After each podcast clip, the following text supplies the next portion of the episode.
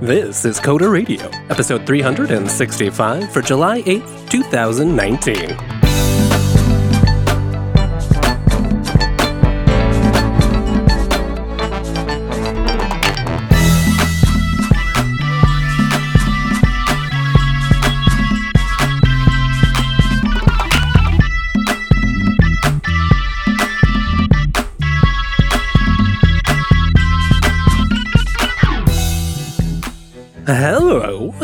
Welcome to Coder Radio, Jupiter Broadcasting's weekly talk show that takes a pragmatic look at the art and business of software development and related technologies.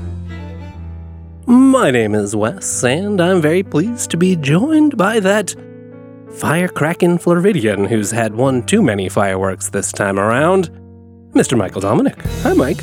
Get off my lawn! I know. I transitioned from being a, you know, like a, a fun loving lad in my youth who liked blowing things up, frankly, Yeah.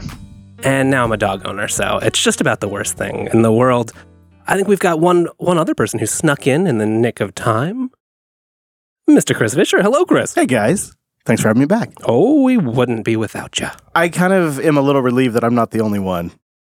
I had the same transition. Like this year, I was like, oh, can we just not? Yep. It's just, yeah, it's kind of a futz. I honestly, I prefer just the professional shows. You know, you can go there if you want to see it. Yeah. It's usually away from most of the housing. I, I could even go with another compromise. How about we just all agree from like 8 p.m. to midnight, uh, you have that on the 4th of July. And we'll just all prepare for that.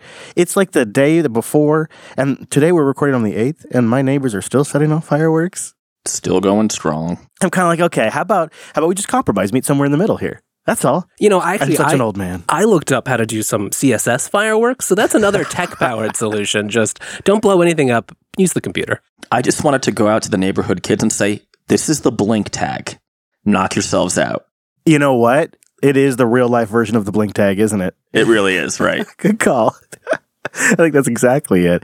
Okay, now um, I feel a little affronted here because every time I come on the show, you guys put Mac news stories in the doc, and I didn't even do anything. I didn't do any of this. You're, this no, my I, doing. I will back you up on this. It just happens, and we've talked about it enough. it was Joe. We we want to follow up on stories that we cover, right? It just makes sense. It's our instinct. I think Alan, Jude, and Joe are conspiring against me to get the audience to think that I'm the Mac guy on the show. Is what it is, and you guys are just complicit. Despite overseeing the Linux Linuxica- Linuxification, that's hard to say, but regardless, you made that happen here in the studio, right? I mean, there's there's hardly a Mac to be seen. I, I prefer uh, the term "freeing the studio," Wes. Oh, free in the studio. Ah. Oh, God. It was more about philosophy than functionality. oh, burn! Nice. Wow, I am really impressed how you turned that around on me. Dang it. Okay, well, um, yeah. So I, I think the big hoopla story uh, that kind of leads into this thing that I was sort of implying is. A, uh, it's now you guys, as you guys talked about on the record, that Jony Ive is officially on the way out. See ya. B, we've had um, that Wall Street Journal article that said that uh, Cook wasn't involved, and then we had Tim Cook like make this super strong Oh yeah, that was a little awkward. And now there is what seems to me, at least having followed this for a while, so this is where I get this kind of feeling, is a very intentionally leaked story. Because now we have multiple sources that are claiming that the new MacBook Pro later this year will have a totally new keyboard mechanism. And when you start seeing these kinds of leaks, and I'm curious to know Mike's take on this, it kind of feels like an intentional leak by Apple to set a narrative after this IVE announcement. Wait, wait. Are you suggesting that they would conveniently try to imply that the crappy keyboard that was way too thin to be useful was the responsibility of a very controversial and famous designer who that now he's leaving, we can have a good keyboard? Is that what you're trying to say? I mean, it kind of seems that way, Mike. It kind of seems that way. And- And and wasn't it interesting how Tim Cook, very Clark Kent esque, flew around the the media saying, "I make all these decisions," Yeah. and now we have a good keyboard. Yeah, I, I mean, you know, this is some uh, Floridian gator bacon. I don't think Jony Ive cares. I think he's a knight and rich. Yeah. It's true. I mean, he he comes out of this fine in every situation. Like if anybody's ever shipped a product, particularly physical products, there's just no way this just happened, right? Oh yeah, right. I mean, if it's got to be in the works for a long time. Mm, oh, no doubt about it. No doubt. I think it's been. I think that the Ive transition has been in the works since Apple Park wrapped up. That's my estimation. If you look back at some of the way they've been communicating about Ive's role and a promotion that he got around then and all of that, it kind of all equals to the beginning of a transition. And I would I would say there was no winning here for Apple because if Tim Cook was hyper involved and trying to be involved in every single design decision, something tells me Jony Ive wouldn't like that either. Yeah, right. So it's either he's not involved enough or he's too involved.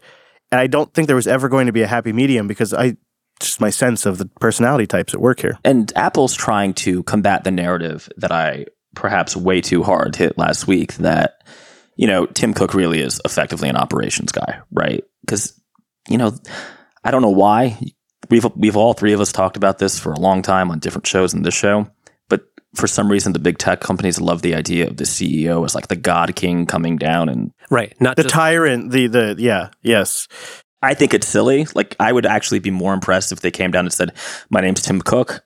I am one of the best operations people in the world. So I just hired the best programmers and designers to do that for me." Right? Like, but they can't say that. So I don't know. That's what I would say. It seems like a pretty reasonable approach. and how other industries do it, right?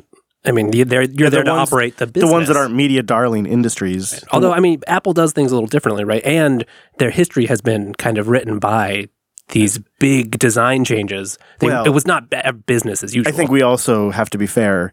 They're sort of the architect of the celebrity CEO for the tech industry. They're not. The, he's not the first celebrity CEO. I mean, hello Edison. hello, Mark Shuttleworth. Yeah, but you know, for that Silicon Valley area, he sort of is the architect. Architect, whatever I'm trying to say. We're talking about uh, Ken Metcalf, right? no, oh, no, of course not. I'm talking about Wozniak. Oh, Uh, it seems only it seems only kind of fair that people still view them in that light, but it's not the reality of a company at their scale. Like when you look at the people on the team, like Craig Federighi um, and um, Phil Schiller, and uh, you I would have probably cited Ive before. They seem like exceptionally talented individuals who have been at the company for a very long time. And um, recently, they've been featured more and more on podcasts. So I've actually gotten a chance to hear them in a less structured, less promotional setting. And they're very intelligent individuals. I don't know if you've had that same assessment, Mike, but it seems like, like for example, Craig Federighi really knows his shit. Of course, right? I mean, for all our trolling on this show, which by the way is supposed to be entertainment too, right? Um, you don't become a director of insert department here at Apple without being a very smart, very capable person. Yeah. That was too nice. Yeah, I I just expected some further vitriol there, but no, I guess. All right. So to the to the topic on point here that really matters to the audience is, um, depending on who you uh, follow, some people would argue that the MacBook Pro is one of the premier developer platforms, especially if you're in Xcode.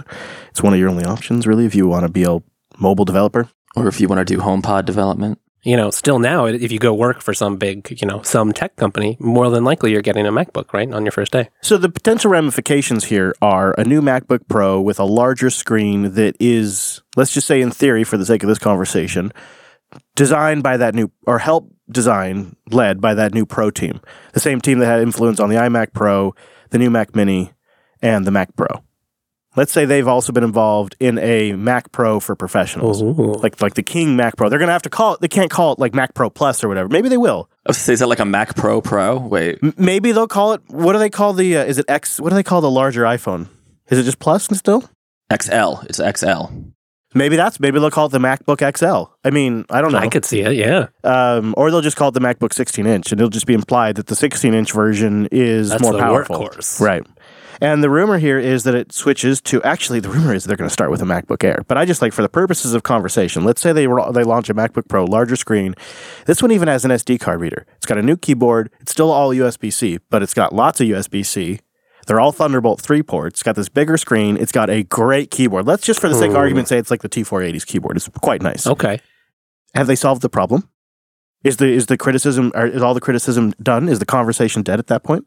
Or is there more? Is there like a software layer, right? I mean, you've got you've got brew there, you're probably developing for Linux, at least if you're doing the enterprise side of things. It, it depends on what you mean, right? Is are you defining the problem as like the twenty something percent failure rate? Because yeah, if you fix that, you fix that, right? Well, also, it's just that they're extremely uncomfortable to type on, especially when you're typing a lot. At least for me, I- maybe because I'm an old typist. I mean, I've been typing for, yeah, they hurt. Oh, they hurt. Oh no, it hurts. Yeah, yeah. Um, so I guess I'm just thinking if they could make it a, com- a competitive product like that again, they may solve the criticism. Now, ironically, this particular rumor that we have linked in the show notes is about the MacBook Air. The 16 inch won't even get the keyboard this year, is what it suggests. The, the, the 16 inch that hasn't even been announced yet. I mean, my my issue as a as a buyer of these devices has always been that this is your most expensive laptop, and it is also your most unreliable. Unreliable. Hmm. What, do, what do you mean? Well, no, uh, it's not. This is not me asserting this, right? This is people have cons- uh, not consumer reports. Who's the um? Is it AnandTech? Who does the uh, what they think the return rates and defect rates are on all the Apple products? Oh, the people that try to, yeah. Yeah, it is twenty something percent, and for a laptop that I mean is minimum going to be two thousand dollars unless you're buying a base model, and probably for someone who has heavier needs, three thousand. I don't know. Even if it's just twenty one percent, right? That that's not an acceptable failure rate, in, in my opinion. Boy, that would be, no, no, that would be, if that's true, if that number's true, that would be, I mean, there's no way it could be that high. Well, I mean, the Wall Street Journal did an entire piece on it, right? It's it's not. This isn't you know. I mean, another bad. I agree with agree with you there, and they should be a lot better. I feel like I am that guy who always says, "Oh, the solution to Android's uh, shortcomings is just to flash it with Lineage." I'm going to be that guy for a moment, but Lay it on us. Apple seems to be moving in the direction of supporting Mac OS more and more under virtualization, to the extent that they're even adding VirtIO drivers to Isn't that interesting? the not even just to Catalina, but they're bringing those VirtIO drivers to the what's the current version of Mac OS? Um, Mojave?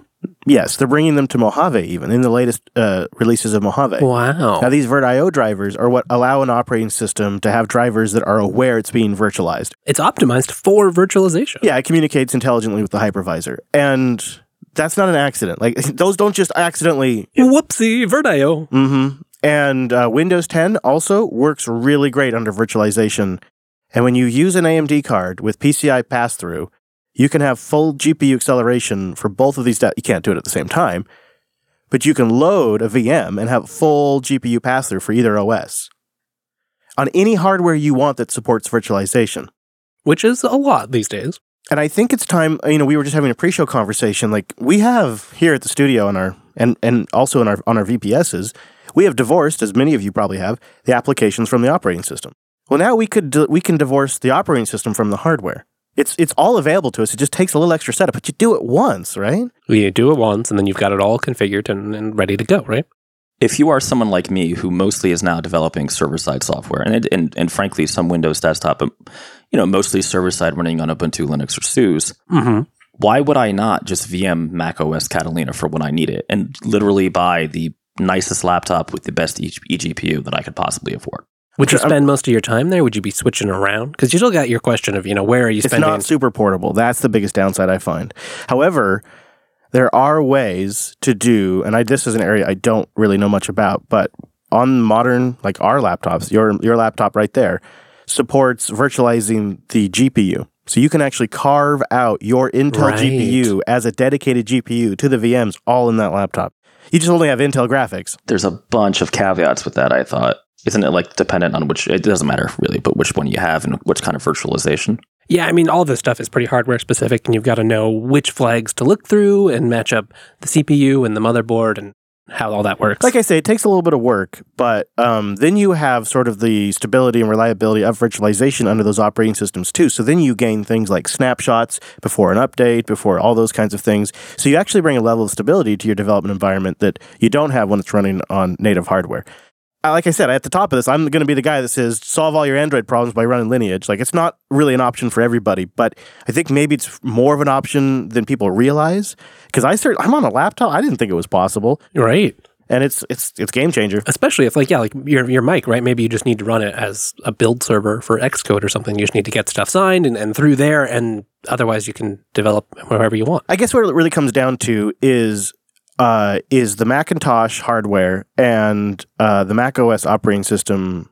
Is it important to you that that you are in that ecosystem uh, and that you know maybe is it a is it a statement Is it a status symbol product? Or is the Mac OS and its, uh, its applications simply a tool in which you use to get your job done? And maybe, depending on what answer you have for that, is depending on maybe that tells you what route to take. Now, can I can I run the ball forward about five years though? Well, let's do it. This all makes sense, and this all works because uh, Windows, Mac OS, and Linux are all effectively Windows. Uh, I'm sorry, Intel systems, right? They're x86, x64. Yeah, we're all running on the same chips. What happens when Uncle Tim throws down the gauntlet and says, "And ARM"? That's, I mean, That that the, that comes a lot harder, right? The virtualization, the overhead. every it's I think everything changes unless unless there's ARM hardware out there that can yeah, I think everything changes. But at that point too, you got to figure a lot of your application workflow would change too. And you may actually want an x86 version of Mac OS around for compatibility reasons for a really long time. And again, virtualization would really be a good use case there. That would be a fascinating transition. Yeah, it will be. It's going to be painful, I think, for a lot of people. And maybe it's another reason not to invest in multi thousand dollar Mac products when they could be at the end of a line. You mean a forty-seven thousand dollar Mac Pro? Right. I mean, look at that, right? I mean, even if you could come up with another screen that is still high resolution that can connect to that thing, and there are not a lot of options there, you're still looking at probably a base $6,000 out the door for the machine once you get it configured, even adequately. Or you could put all of that money into a, a custom build PC or a, a machine you buy that could get you a lot more, and then you virtualize, and that could get you stability in a way you hadn't really considered before. And the trend line for Mac OS has been to support virtualization more and more. It started like five years ago with licensing changes, and it, and the support for it just accelerated since then.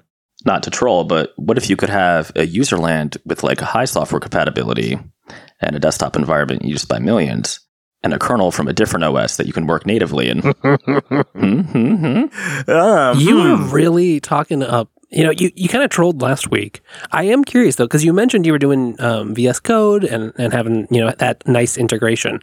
I mean, how serious are you? Are you actually liking it that much? Is it working for your needs? Do you feel like you're effectively targeting Linux this way? I have deployed software. I have uh, built binaries, a few of them that I've needed. Now we're mostly talking about server side software I'm developing, so it's you know, um, it's been perfectly fine. The only, and this is dumb, is that like the WSL stuff is very being worked on. I'm also using that new fancy terminal, Oh, I have not tried that yet. which thanks to listener Sean McBride gave me some uh, pointers on how to set that up because the documentation's not great yet. I mean, as far as doing, um, you know, doing Ruby and doing uh, doing some .NET Core, it's it's just fine. I am interested to see what happens. Like I have a cute project um, that I just need to pull down and take a look at something for somebody. What happens if I try to run that in WSM? I think the answer is it's just going to fail.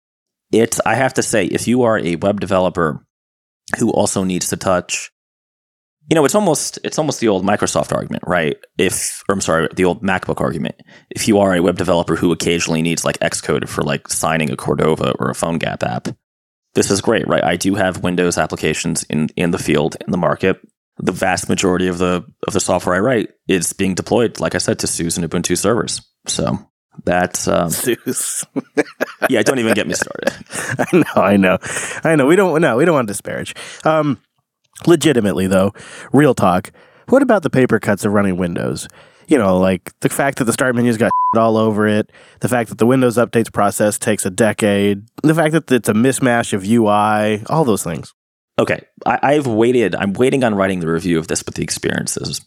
I did intentionally. I am intentionally using hardware that is 100% Linux compatible, just in case I want to slap Pop OS or Elementary or something on this. Nice. Yeah. Okay. It is amazing to me how unpleasant the Windows kind of just setting up your machine experience still is these days. Yeah. Like I had to delete Candy Crush. I, that's ridiculous to me. Wow. Yeah, or how fiddly you have to get with the power saving settings and the update settings. It's it's not hard. It's just it's lots of fiddly settings that you spend a lot of time overall changing. It's like using plasma. No, I kid. Uh, it's kind of kind of fair in a way, actually. I mean, it's all it's all going to be about trade offs, right? Like I know plenty of people who I've tried to evangelize uh, desktop Linux to, who are Mac people, and they're like, "Are you kidding me?" Right? Like I would I would never do that. You know, um, I, I I would say that if you're a comfortable desktop Linux user, are you probably going to switch to Windows 10? Not unless you already needed Windows, right? Am I 100% on Windows 10? I am for now. Do I think it will last? Well, it used to be the case, and I, this is Mike's old man hat. The last time I seriously, seriously ran Windows, other than for like a four month job, was uh, I think it was Windows. Oh God, I don't even know the eight, eight, Windows eight. It, it it has been my experience that Windows machines tend to slow down after a while. Oh yeah, the Windows slowdown creep. We all know that. Yeah, so if that starts to happen, I will probably get frustrated. You know how I get, and like you know, pour a beer into it or something. But I, I want to be careful how I phrase this. I don't think the Linux community should view WSL as a threat. I really actually think it's an opportunity, right? It is a sign that Linux is one. Now, maybe it's bad if you happen to be a GNOME developer, right? Or the ele- elementary OS team or Pop OS team. Yeah. You know what, Mike? As you're talking about this, you know what I realize is this is um, it is a sign of success, just like wine was a sign of success for oh Windows. yeah. People want it, right? That's why Microsoft's investing real time and energy and dev hours into it. Okay, can I come at this from another angle then? So, what deficiency is Windows 10 as a desktop addressing that you have found, say, in a day to day Pop OS or modern Ubuntu install? Uh, Well, that's an unfair question, right? Because I, I have four Windows applications currently in the field. So the deficiency is No, I mean, aside from that, like I'm wondering, is it is it appli- is the is application compatibility truly a a differentiator for you at this point? Is there things that Windows 10 is doing better that make you think, gosh, even when I'm not managing Windows applications that I'm shipping, there's reasons to stay here? Actually, that is a great question. It turns out that my software application compatibility, other than working on these uh, native Windows apps, is better on Windows and Linux than it is on Mac. Because anything I wanted to use, whether it be entertainment or work, there is either a Linux uh, equivalency, right? Or, or indeed, it's a Linux tool that I couldn't use on Windows before, or that I had to install via Homebrew for Mac. Or if it's a game, it can run na- near natively with Lutris on Linux. On Mac, I actually have, like, for instance, I am addicted to uh, Magic the Gathering Arena. Great game. It's for, those who don't know, it's uh, in fact uh, a former host here, Jason, used to play it all the time. Right, that ran run ran flawlessly on Pop OS. Doesn't run at all on Mac without some pretty deep wine hackery. Oh. Same thing with my uh, MMO of choice, Star Trek Online. I play it. Oh, dude, yes. I play it on Linux. Um, I never, in fact, I don't play it at all under Windows, and you can't even get it to run on Mac OS, even with uh, crossover and wine and all of those things. It's just not happening on Mac OS. So I mean, I mean, for me, and I know this is kind of a sideways way to answer your question. Th- this experience has shown me when I eventually settle down again, I'm probably going to distro hop a little on Linux or stick with Windows 10, or or probably dual boot. But Mac, you know what? At this at this point in 2019, I really don't think it's. I don't think you should need to compromise with your operating system, which I know sounds like, you know, not nice, but Pop OS is really nice. Elementary is really nice, right? Ubuntu is nice. No, I, I I follow you. This is the end result of Linux essentially becoming, in a way, a runtime, and then, like I just said earlier, divorcing the applications from the operating system, or making it possible to run Windows applications on Linux and Linux application on Windows. All of a sudden, the the desktop, assuming you're not subscribed to any particular philosophy, is a lot more fluid, and it's it matters in a, in some ways a lot less even. Right. I mean, like, oh, Mac added added all that, you know, xhyve stuff just to partially to help facilitate running Docker containers in a VM there. I've run Docker on Mac OS and it runs just fine. It's got a you, there's a nice GUI for it and everything. It's the craziest get that thing. GUI on Linux. Yeah, No, right. it's crazy. Uh, Comes with Docker Compose right there. yeah, yeah. I know. So I guess my my point is is that it's just becoming less and less relevant, less and less. And then when you containerize the applications up in Flatpaks or Snaps, it's at a whole nother level. Oh, well, well, let me ask you. I, I know we're harping on this, but you guys are. I mean, would it be wrong for me to call you um, freedom terrorists? Wow. I would think yes. Sort of like um, I mean, more like a, it's more like a love and peace kind of vibe going on, less of a like a Greenpeace, uh, you know, bomb something going on. Okay, can I State Department spin that then? yeah, You're freedom fighters, warriors. Um, sure. revolutionaries. It's it's, it's less aggressive though, but we're on the we're on the path to righteousness. We're freedom recommenders. Have you heard about freedom? Do you have a moment? are you free? Wait, are you freedom Jehovah's Witnesses? Is that what? I mean, don't you guys feel that you like? Honestly, JB should just be taking a victory lap here, right? You won. we may have bet the, on the right horse, I suppose. Um, Although uh, what what JB originally sought out to be was really a podcast network about the desktop of Linux, which Oh, well, never mind. yeah. um, but you know, things change and evolve, and the network has changed and evolved, and we still cover that probably disproportionately to the actual market size. Um, but it's what we're all into, and we are we are very lucky that more and more of the workloads have come to Linux. So that has been very fortunate because people want to know what's going on with it now. Yeah, there's a certain spirit of it, I think, that's distilled in the desktop. I mean, in, in some ways it is separate, but many of the communities that make both software commingle. Well, I would say there's honor in fighting a losing battle. And speaking of losing battles, Wes, how's that Objective C? Oh, Mike, I knew you were going to ask about this. I'm, s- I love these challenges so much. Ooh, yeah, okay. So you sent me on a, a very different path to the world of Objective C. And okay, so I'll be honest, I didn't go down the complicated route of setting up a Mac OS VM. Now, that might be something worth trying in, yeah, right. That may be something worth trying in the future, but you encouraged me to explore what other options existed. And it's been really interesting. I mean, you know, I'm interested in programming languages, and Objective C kind of has some. I mean, it's been around for a long time, so it's got some interesting origins, especially the connection to Smalltalk. But because I was using the the GNU step environment, um, it kind sorry, of felt what? it kind I'm of sorry, felt what? like a history lesson. It felt like I was studying a dead language in some ways. You the GNU step. I so I looked into. Uh, if you want to get a modern GNU step live environment, uh, I believe it was last updated in 2017. Um, so yeah, I looked yeah, but it's that. packaged up like the you know the compiler and the runtimes and stuff Mhm. packaged up in Debian, no problem. So I was able to pull those down. Um, got a couple things compiling. You know, I did Hello World, and as Mike asked, I was playing around with some of the message passing stuff, which is, I mean, honestly, I can see why Mike loves Objective C. Now. For me, it was kind of a low level, going back to a little lower level of software in a little bit. well, it is. It is what 30 years old, isn't it? yeah. Yeah. But, but comparing it to C, as was kind of done at the time, Mm. it's remarkably simple. So, you know, even for needing to have a bunch of sort of inherent complexity because it is lower level, you know, it is um, targeting sort of comp- complicated environments and doing so in an older style and running closer to the metal. It's still, I mean, it's still surprisingly civilized, I would say. And would you agree with me, Mike? Is that kind of what, what you feel about it? I'm sorry, I'm tearing up because it warms my heart that it's 2019 and I somehow got someone to do Objective C. You know, I find it kind of ironic even that it became popular because of the iPhone, which is such a It's modern so device, weird, and this yeah. is such a. It's, it's that whole story, and the fact, and then Java on Android. It's such a Those are not, it's, it's not how I would have predicted it going. right. You wouldn't at think so. all. So it's interesting because one, I, I actually I didn't say anything to you while you were doing it. I did not expect you to go the GNU step route because that's actually the harder path. Oh, oh you could have been helping me this whole time, hmm? Mr. Dominic. Well, no, it's well the option was also set up a Mac VM, which I don't know how hard or easy that right. So I mean, I, I, honestly, I do kind of want to.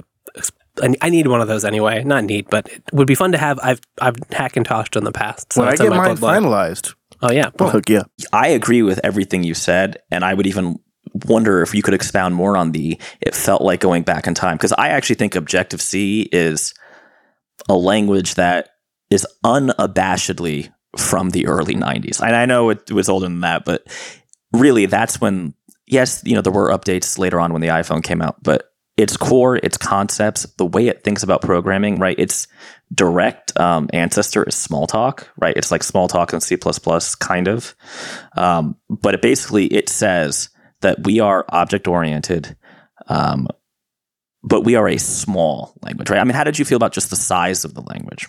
Yeah. It doesn't. You know, it's not super weighed down by a ton of stuff. And obviously, you know, you get more of that if you're targeting, you know, the the Mac ecosystem and using a bunch of their libraries on top. But yeah, you know, um, C was uh, I think the first programming language that like you could really count if we don't count uh, Visual Basic 6, which I don't think we should. What about Real Basic? the half counts, half counts.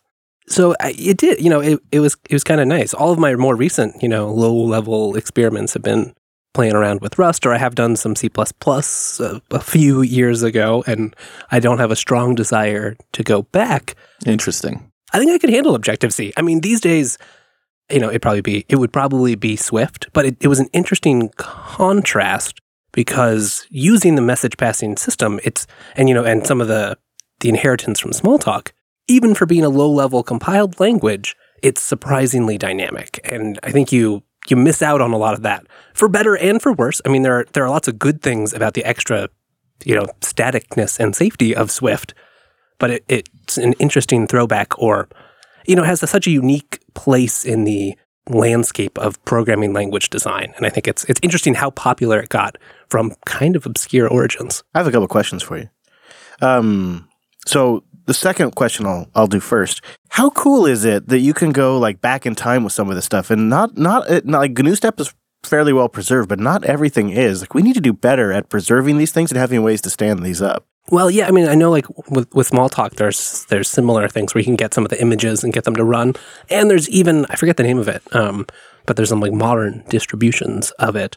It is interesting though because you have different eras of computing, and you can c- contrast that with say looking back at Android versions, which is like impossible because so much of it is online Like you just can't really preserve that mm-hmm. environment. So mm-hmm. it's nice when you have some of these older languages because they weren't they just weren't connected systems, right? It's all standalone. It just exists as long as you have the source material, and because it was added as part of the GNU project, you know that's that's free, so it it's preserved. It would be so cool if there was like some archive.org style project that would create like maybe a, Linux environment VM snapshot of a of, something in time and then make it available and you could you could just start up every, the entire environment from that time or something. Maybe like a like a little interactive thing you could go through and maybe explore what made that language unique or explore that environment. Okay, so my first question was as, as somebody who's got um, no experience at this, object oriented seems like it would get very complex after a while. Like, is that? Can you? Am I wrong? Seems like it seems like for something simple,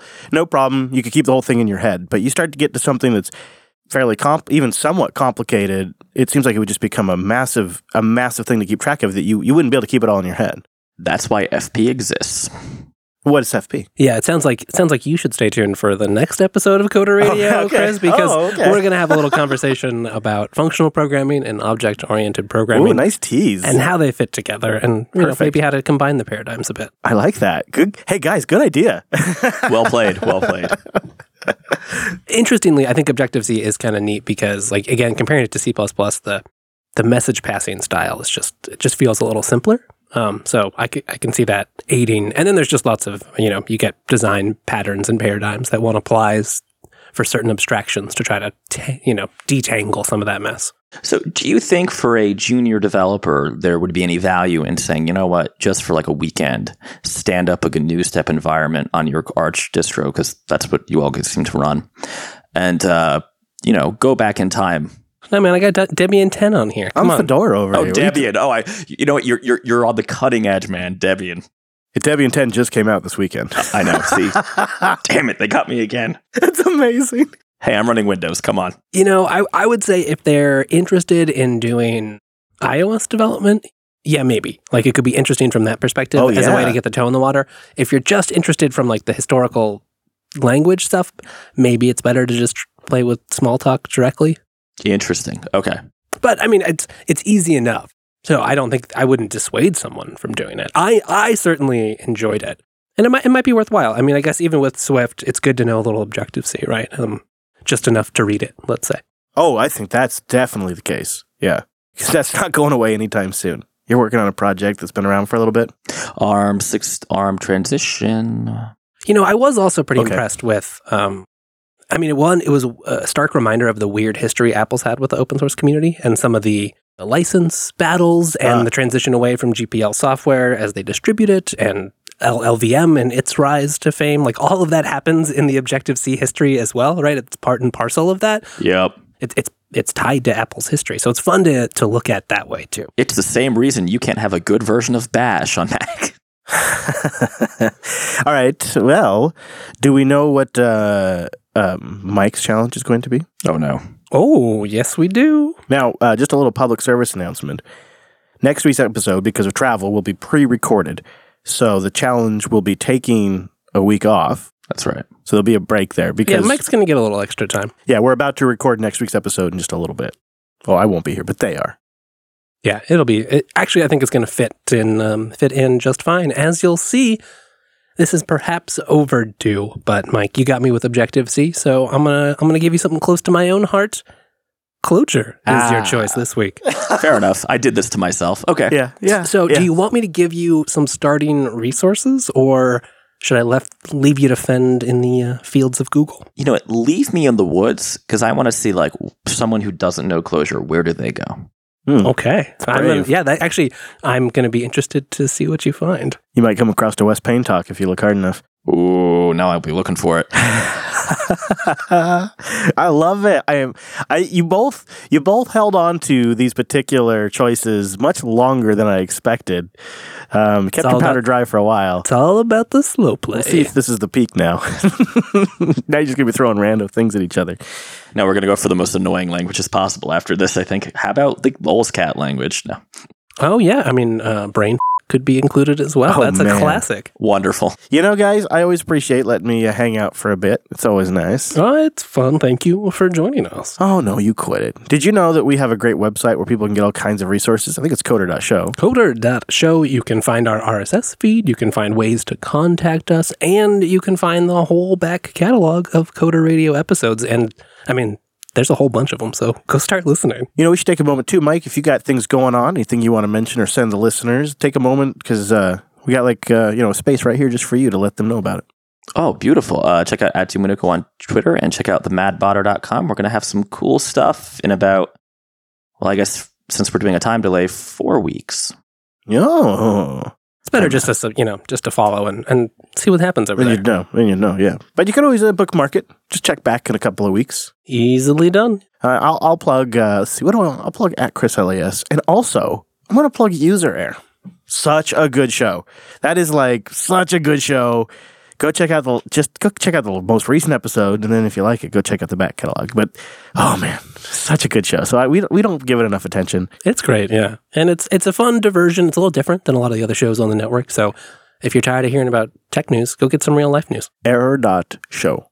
Um, I'm on Twitter too. I'm at Wes Payne. What? and I'm Really? gonna I'm gonna go plug your show, Linux Action News. Oh, I really Thanks. enjoyed this week's episode, um, especially your well reasoned breakdown of this whole DNS over HTTPS Oh, debacle Mozilla's and an internet evil villain. Mozilla. yeah, Some tells me we're gonna talk more about this topic. yeah, yeah.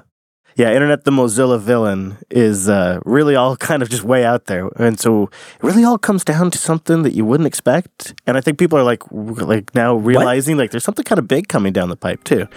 Yeah, that was a fascinating episode. Thank you, LinuxActionNews.com. Hey, You can find all the other shows over at jupiterbroadcasting.com. Thank you all for joining us. We'll see you next week.